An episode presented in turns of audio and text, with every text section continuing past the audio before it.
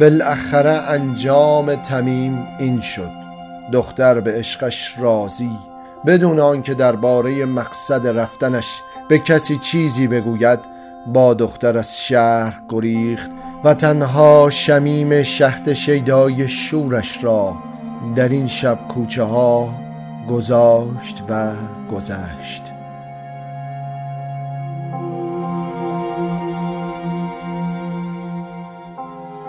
محمد را قراری غریب است با اموزادش در شب نوزدهم رمضان که هر سال بر تپه مشرف به کعبه بنشینند و با هم به آن خانه نگاه کنند و داستانهای متعددی از تاریخ مردمانشان تا این روز روزگارشان به هم بگویند. محمد بر تپه انتظار ایستاده بود که علی ابن ابی طالب با همان قامت دوازده سالش به سوی او آمد. امین شهر علی را بسیار دوست می داشت زیرا که با بازیهایش به راحتی به میدانگیری درد کودکانی می آمد که محمد سرپرستی آنها را به عهده گرفته بود.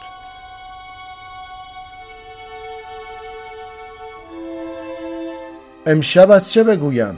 از ستارگان بگو آیا می توان آینده را از روی ستارگان دید؟ و این را علی از محمد پرسید از روی ستارگان شاید از روی زمین ما نمی توانیم چیزی از آن ستاره ها بخوانیم اما اگر بر روی آن ستاره ها باشیم که همیشه هست هر چیز که بر روی این زمین میگذرد را خواهیم دید. از آن بالا سلسله های پادشاهی به سرعت پراندن مگسی از روی چیزی میگذرند.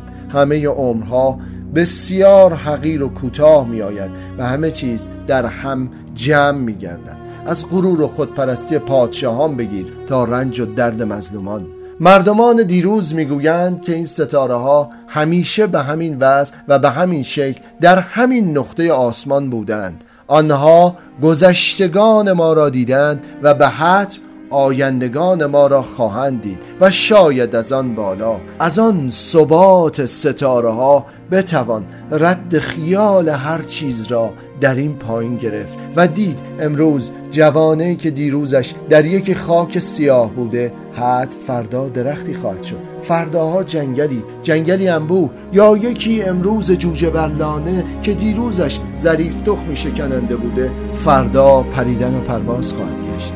محمد پس از گفتن این جمله دید که لبخندی بر لبان علی نشسته است. انگار که جسمش اینجا بوده اما قلب و وجودش به باغ دوستی با کودکانی که در خانه امین شهر هستند یا تفلکانی که به همراهی پدرش ابو طالب به آنها آزوغه گرسنگی شکن در این ایام تلخ داده رفته.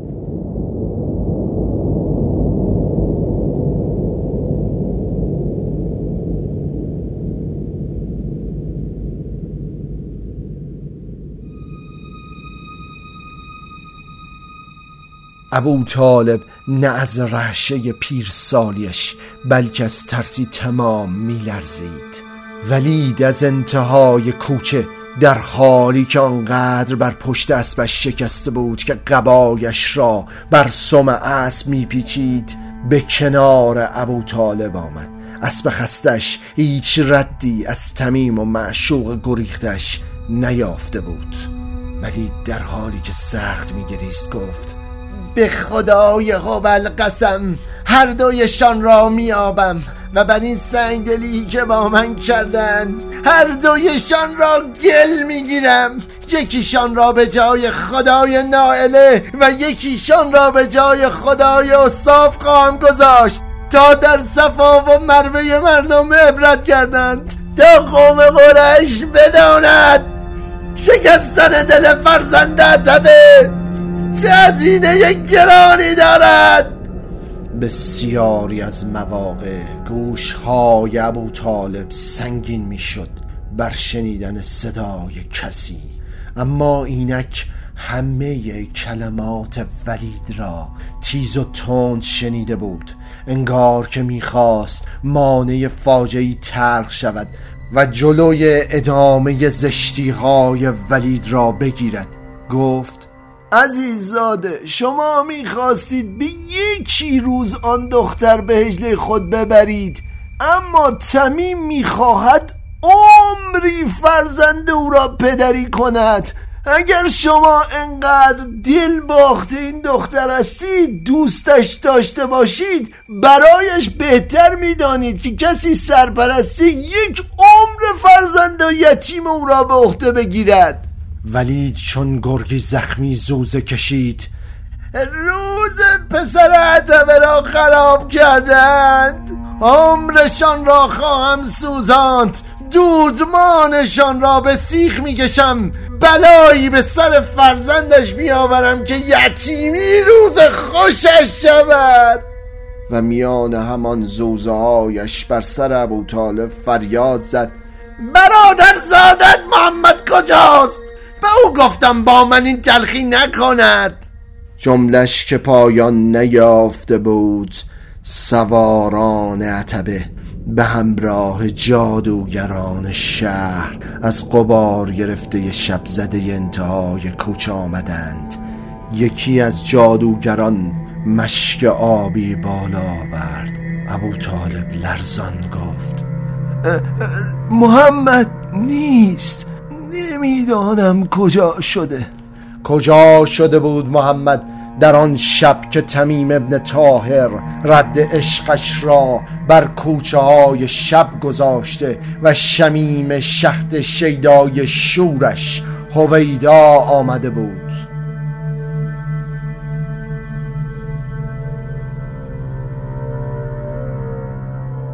علی و محمد در نگریست کنار کعبه نشسته بودند بدون هیچ نگرانی از کوچه هایی که ولید بران شده.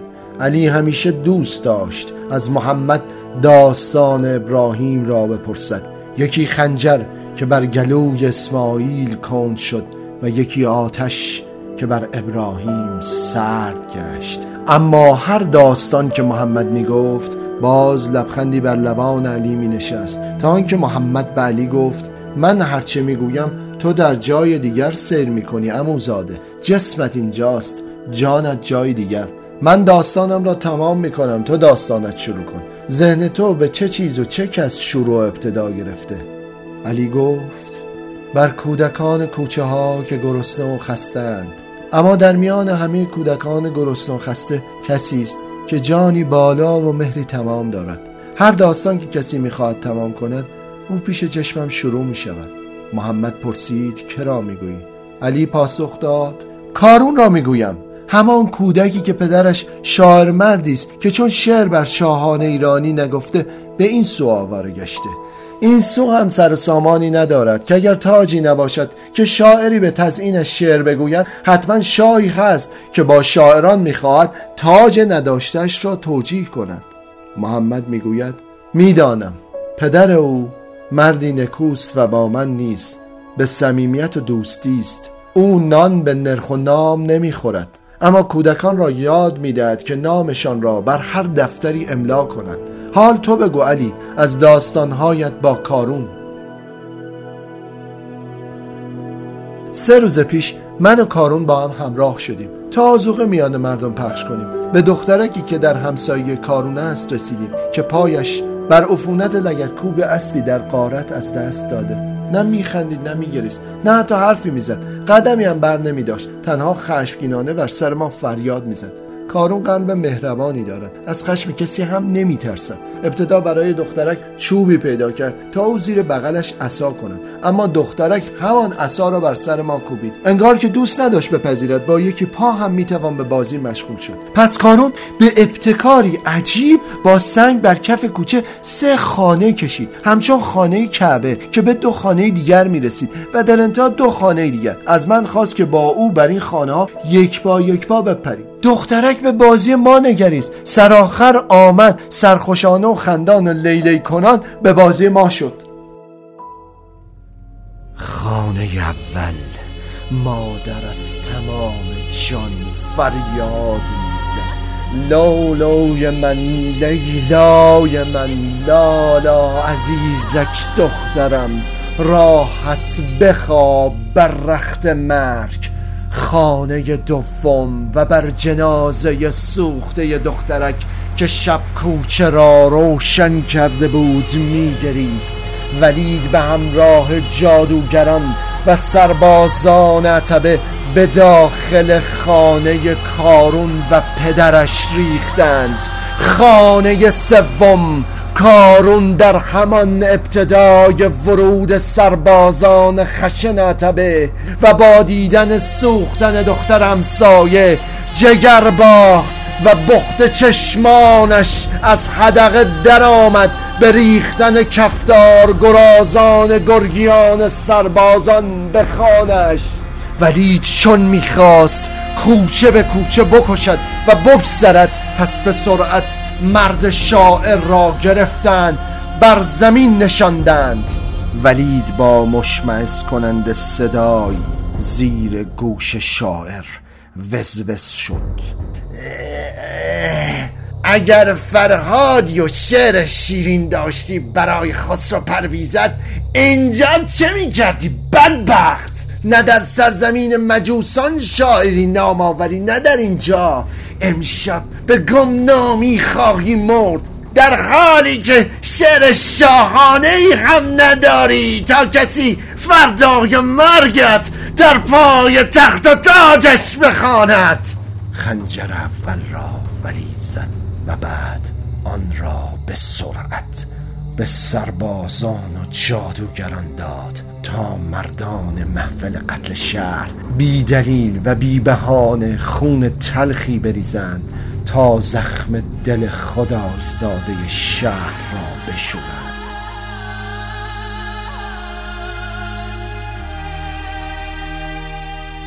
کارون را نیز آوردند که پس از ضربه اول که ولید بر سینه شاعر زد ضربه دیگر را بر تن پسرک کوچک زنند. ضربه دوم را به زخم ساز جان شاعر نشاندند. انگار که ملودی مرگ را یافتند و در نوای شوم ضربه هایشان بر تن پدر و پسر خوب کوک آمده بودند. آرشه جانکاهشان از یکی سیم زخیم کنده و بر یکی سیم ظریف کشیده می‌شد. خون بر نمد نازک زیر پایشان ریخته بود که ناگهان پدر تیغی را که از جانش بیرون می آوردند به کف دستش گرفت و فریاد زد بر من بزنید! نه بر کودکم! می‌بینید که از ترس شمایان جان باخته! بر من بزنید! با چشمان خاکستری کفتاریش انگار که در عبادتش نمی‌خواست سهم یکی سینه کودک خالی بماند از خنجر جهل و خشونتش. پس پا بر تن پدر گذاشت و خنجر را از دست او کشید و بر جان کودک کوباند. ضربه که بر جان کودک آمد پدر رد رد زخم دستانش را رو به آسمان گرفت و فریاد شد. هی خدای اسماعیل این کعبه یا کند کنین خنجر را بر جان اسماعیلم یا بسوزان قلبم را که مرا توان ابراهیمی نیست.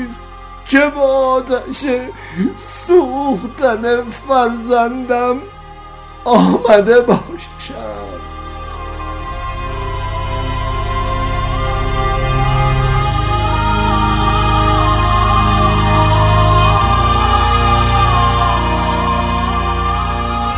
سهم ریتم خنجر کودک تمام شده بود که به رنگ رنج قلب پدر آمدند. پدر بار دیگر خنجر را سفت و سخت بر رد زخم دستانش گرفت و در سینه نگه داشت. گند گاو گرگ مرد باز دوباره چکمه سخت بر سینه مرد شاعر گذاشت تا خنجر بیرون کشد. اما دوباره شاعر خنجر را به قلبش برگردان. دوباره آن گند کاو مرد خنجر بیرون کشید. دوباره شاعر خنجر را بر قلبش فرو کرد و نشاند.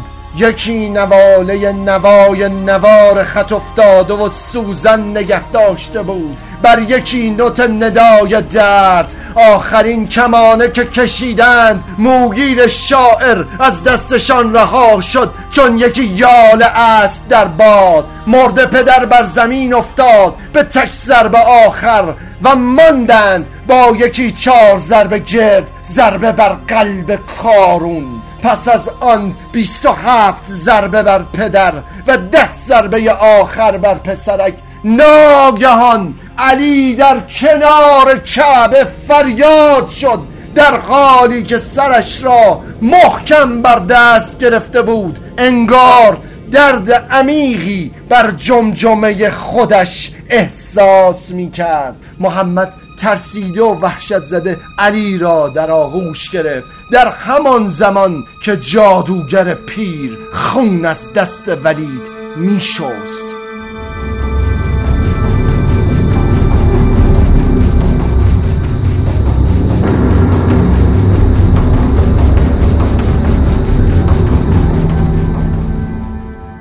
ولید نگاهی سر خشم و کین و نفرت به ابو طالب کرد و گفت معلوم نیست شما در پوشش غذا دادن به فقرا و محرومین چه می‌کنید. شاید که دشمنانی را علیه ما میپرورانید. چرا باید در بند و بسات شما یکی شاعری باشد که تا یک بیت ارادت هم برای ما نسروده؟ به خانهش بروید ابو طالب.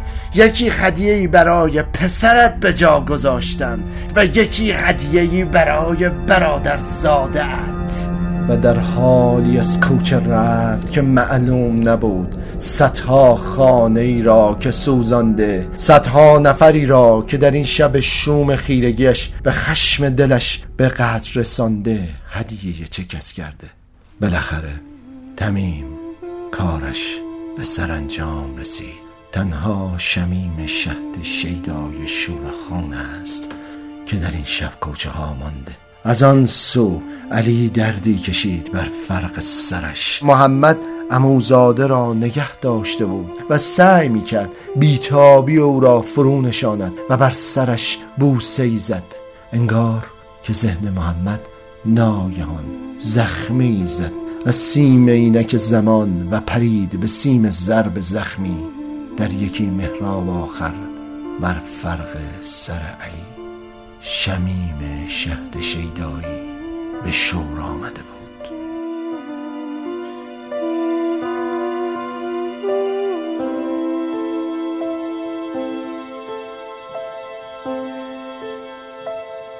محمد دائم از علی می‌پرسید چه شده عزیزکم؟ علی ابن ابی طالب در همان حال که رنج می‌کشید گفت یکی ستاره از بالا می‌بیند. به امشب شب تا هزاران قدر شب کارونی را می‌کشند و جانیانش خونش را هدیه من می‌کنند دیدم خون از سینه کارون میجوشد ستاره ها می‌دانند آنچه که در فرداست چگونه از این دیروز آمده؟ یکی دانه است که اگر به خاک سیاه گمنامی کاشتند و نشاندند درختی خواهد شد جمعیت درختان که آشیانه پرواز پرنده را به پناه می‌گیرد. این سر شکافته تاوان آن سینه شکافته همیشگی غم. در این شب نوزدهم ماه رمضان خواهد بود. برای پیمانی با عاشقان تا بداند خونبهای ما با کیست. یا محمد قرارمان همین جا باشد. در کنار کعبه برای گفتن ابتدا و انتهای این قصه پرقصه.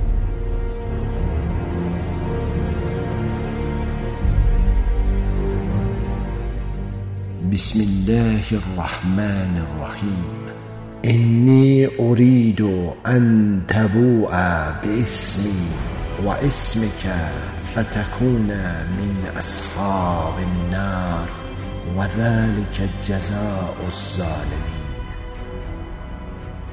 من می‌خواهم تو با گناه من و گناه خودت به سوی خدا بازگردی در نتیجه از اهل آتش باشی و این است سزای ستمکاران. سوره ماعده آیه 29